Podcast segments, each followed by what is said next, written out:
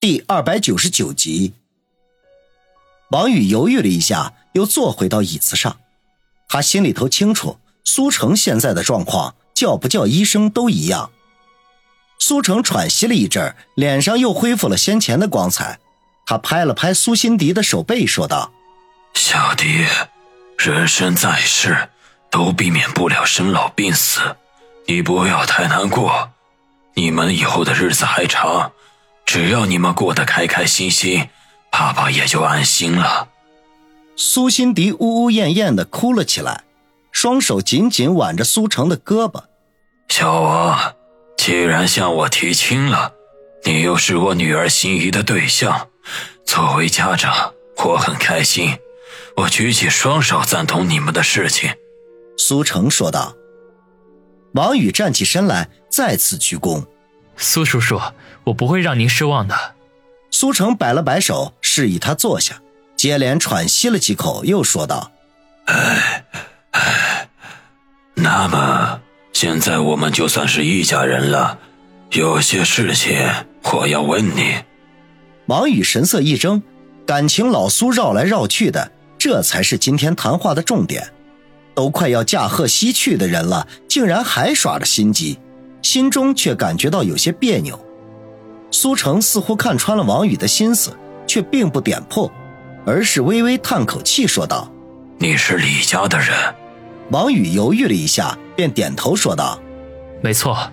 他的这个身份虽然在春城没有达到路人皆知的地步，可是在上层社会已经不算是什么秘密了，更何况对于一个将死之人，说真话假话并没有多大的区别。你是七爷的人。得到王宇的答复，苏成又追问道：是，我是李天傲李七爷在春城的代言人。王宇正色地回答。苏成眼中立刻闪出异样的光彩来，激动地说：难道你是岐黄绝域的拥有者？岐黄绝域是李天傲的信物，只有他最相信的人才可以拥有。对于外界来说，岐黄绝域是天大的秘密。此刻苏成一语道出，令王宇顿时大吃一惊，心中不禁警觉了起来，放在膝盖上的双手本能地握紧了。看出王宇的异样，苏成长吐了一口气，激动的神色渐渐地平静了下来，喃喃地说道：老天爷待我苏成不薄，本以为局势已定，没想到峰回路转，改变命运的人出现了。他这话说的莫名其妙，使王宇和苏辛迪都是一脸的茫然。爸，你什么意思啊？难道王宇能治好你的病？苏辛迪希冀地问道。王宇却暗暗摇头，老苏说的改变命运，绝对不是指他个人的。果不其然，苏成摇头说道：我已经病入膏肓，神仙都救不了。我说的改变命运，指的是苏氏集团。苏辛迪也知道自己的话等同于儿戏，不禁黯然神伤。王宇微微皱眉：苏叔叔，我不明白你话里的意思。苏成叹了口气：唉，小王，你应该知道，苏氏集团是我一生的心血，为了它，我付出了太多的代价，做出过无数的事情，可是我从来无怨无悔，亦将功成万骨枯，想要成为商界巨星，也要做出常人做不出来的事情来。我相信以后你会自己慢慢体会的。王宇深以为然，点头赞同。苏成又继续说：苏氏不像李家那种经历数百上千年沉淀的家族，他只是一个新生儿，还没有完全的站稳脚步，只能蹒跚前行，他需要一次又一次的蜕变，最后才能化茧为蝶。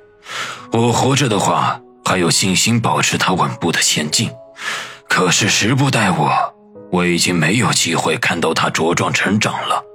我很担心，等我撒手人寰之后，苏氏集团还会不会像以前一样繁荣昌盛？爸，会的。苏辛迪在旁安慰。王宇摇头无语，用脚趾头想都知道，老苏一死，那些股东们分分钟就会造反。再加上两个小苏争夺继承权，苏氏集团这座大厦没准很快就会分崩离析了。除非有人从旁助力，保驾护航，帮着苏氏集团度过这个危险期。而这个人不但要有运筹帷幄、统治全局的能力，还必须要有深厚无比的背景，令苏氏集团里里外外的人畏惧如虎。王宇自认没有这样的能力，至少到目前为止他还不行。只凭着手下一帮小混混，再加上几千万的家底儿，就想要制衡商业大鳄，那与儿戏无异。小弟，不用安慰我，集团内外的情况你也了解。这么多年，集团发展得太快，留下了无数的纰漏和弊端。他们就像是蛀虫一样，时刻都在啃食着这棵参天大树。我在的时候，他们还不敢放肆，可是我死了，他们就会忽然爆发，将爸爸这一生的心血毁于一旦。苏成说到这里，眼眶终于红了起来。他舍不下的不是荣华富贵，而是他的心血和梦想。苏辛迪无声的哭泣，身为苏成的女儿，他怎么能不明白他父亲的心思呢？苏成定了定神，继续说道：小王，既然你答应做我苏成的女婿，那么就有义务帮助苏氏集团。王宇对他这样强硬的话有些不快，不过他本来就是要来帮助苏辛迪的，便也不放在心上，点头说道：苏叔叔，我一定会尽力而为的，不过我能力有限，未必会起到多大的作用。苏成淡然一笑，对王宇的谦逊不置可否。停顿了片刻，他又说：小弟，我知道你和你哥哥打算在这次股东大会上争夺继承权。其实我本可以立下遗嘱，将股份转让给你们兄妹，不过思来想去，苏氏需要一个能独当一面的人来掌管大局，但是这个人必须要经得起考验，必须要做到常人做不了的事情。所以我改变了遗嘱的内容，只有上位者才可以获得我的遗产，小弟原谅爸爸。苏辛迪摇了摇头：爸，我没怪你，只要你高兴，我做什么都可以。苏成慈祥地拍了拍苏辛迪的头，叹息了一声：唉，可惜爸爸看不到你穿上婚纱的那一天了。小王，请你答应我，不管将来发生了什么事情，都一定要保护好我的女儿。王宇深吸一口气，重重的点头：苏叔叔，我一定会的。苏成颇有深意的看了王宇良久，最后缓缓的闭上眼睛，低声的说：我很累了，想要睡一会儿，你们出去吧。苏辛迪不肯离开，低声哽咽道：爸爸，我不走，我要陪在你身边。傻孩子，爸爸就是有点累了，想要睡一会儿，不用担心。嘿嘿。苏成干笑两声，身子缓缓地下滑，躺在了床上。苏辛迪还想要说什么，王宇却拉住了他的胳膊，小声地说：苏叔叔睡着了，不要吵醒他。他会不会……苏辛迪担心地问，后面的话终究没有勇气说出口。王宇微笑道：放心吧，你看你爸已经打起了鼾声了。果然这么一会儿的功夫，苏晨居然沉沉地睡了过去。两人并肩从病房里出来，门口守着的人顿时围了过来，询问情况。苏辛迪皱眉告诉他们，苏成已经睡着了，请他们不要过去打扰。众人听了，表情各不相同，却没有一个人有离开的打算。王宇对这些人充满了厌恶，拉着苏辛迪离开人群，走向医院的外面。